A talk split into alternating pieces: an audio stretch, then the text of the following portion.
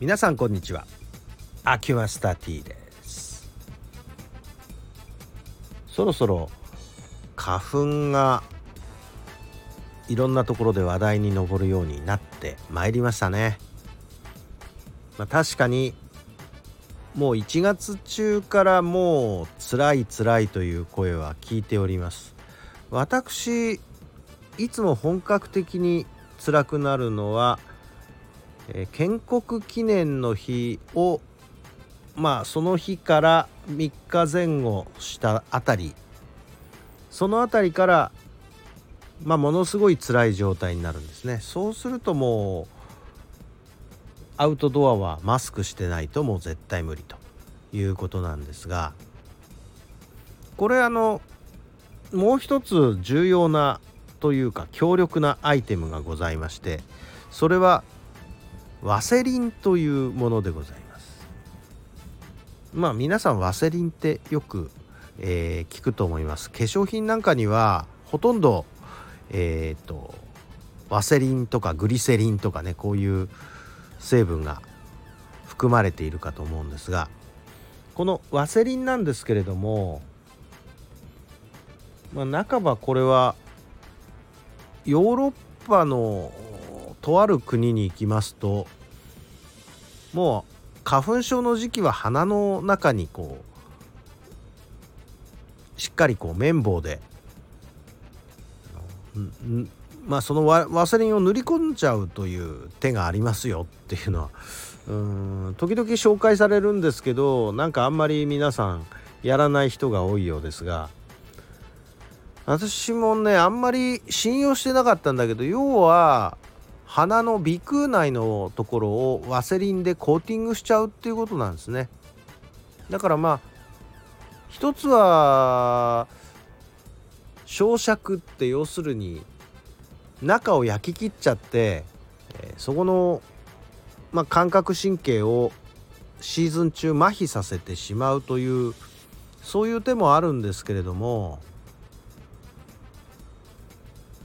ワセリンを塗ることでまあワセリン塗ってある間は一時的にその感覚神経を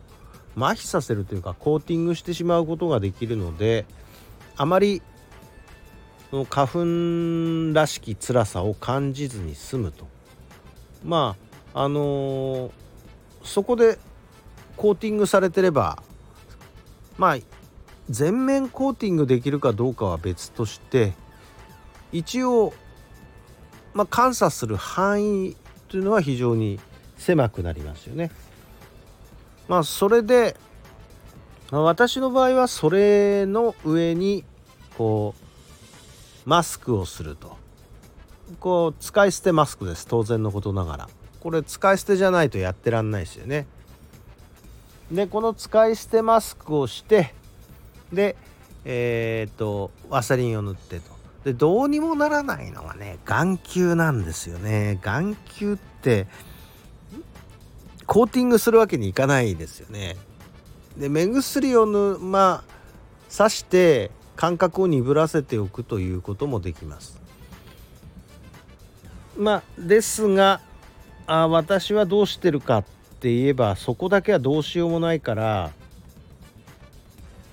コンタクトレンズなんですけど私って実は。えー、かなり視力が近視で悪いもんですからでこの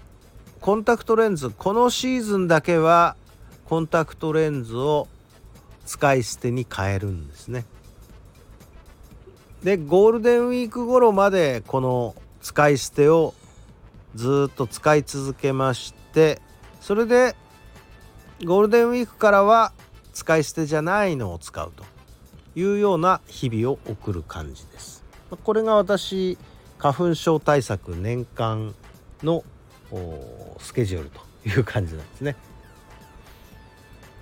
だから、えー、まとめますと、えー、鼻の中にワセリンを塗る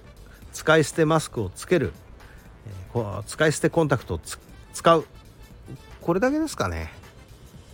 で飲み薬っていうの確かにあるんですけれどもおなんかね薬をね使いすぎるのもこれはまたまあ問題だということでうーんまあねまあ毒でない薬はないというのは間違いないのであの薬は最小限にするために何のために薬を最小限にするかっていう目的がちょっと不純なんですけれどもあ言っちゃいますと、えー、肝臓の解毒作用を薬に使いたくないと、えー、お酒飲むためだけに取っときたいという多少不純な動機で、えー、薬はなるべくやめるようにしております。まああ私の場合はこのぐらいの感じで乗り切れるようになっております。なっておりますというかなってきたのかもしれません。あのだんだん免疫力って低下してあの花粉もだんだん感度が鈍ってくると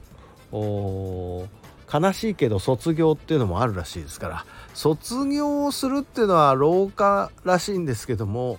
これはまたねちょっと心中複雑なところです。卒業は嬉しいけど悲しいってね、えー、若くなくなったんじゃないかと。若くないことを嘆いてもしょうがないので、え、とりあえず目先の花粉のところから逃げ出すということをここから2343ヶ月ぐらい、えー、思えば長いですね。1年の4分の1花粉で苦しんでるんですよね。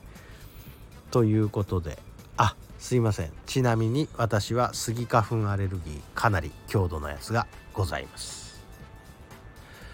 はいちょっと長い話になりましたが。それでは、えー、花粉対策しっかりして快適な毎日を失礼します。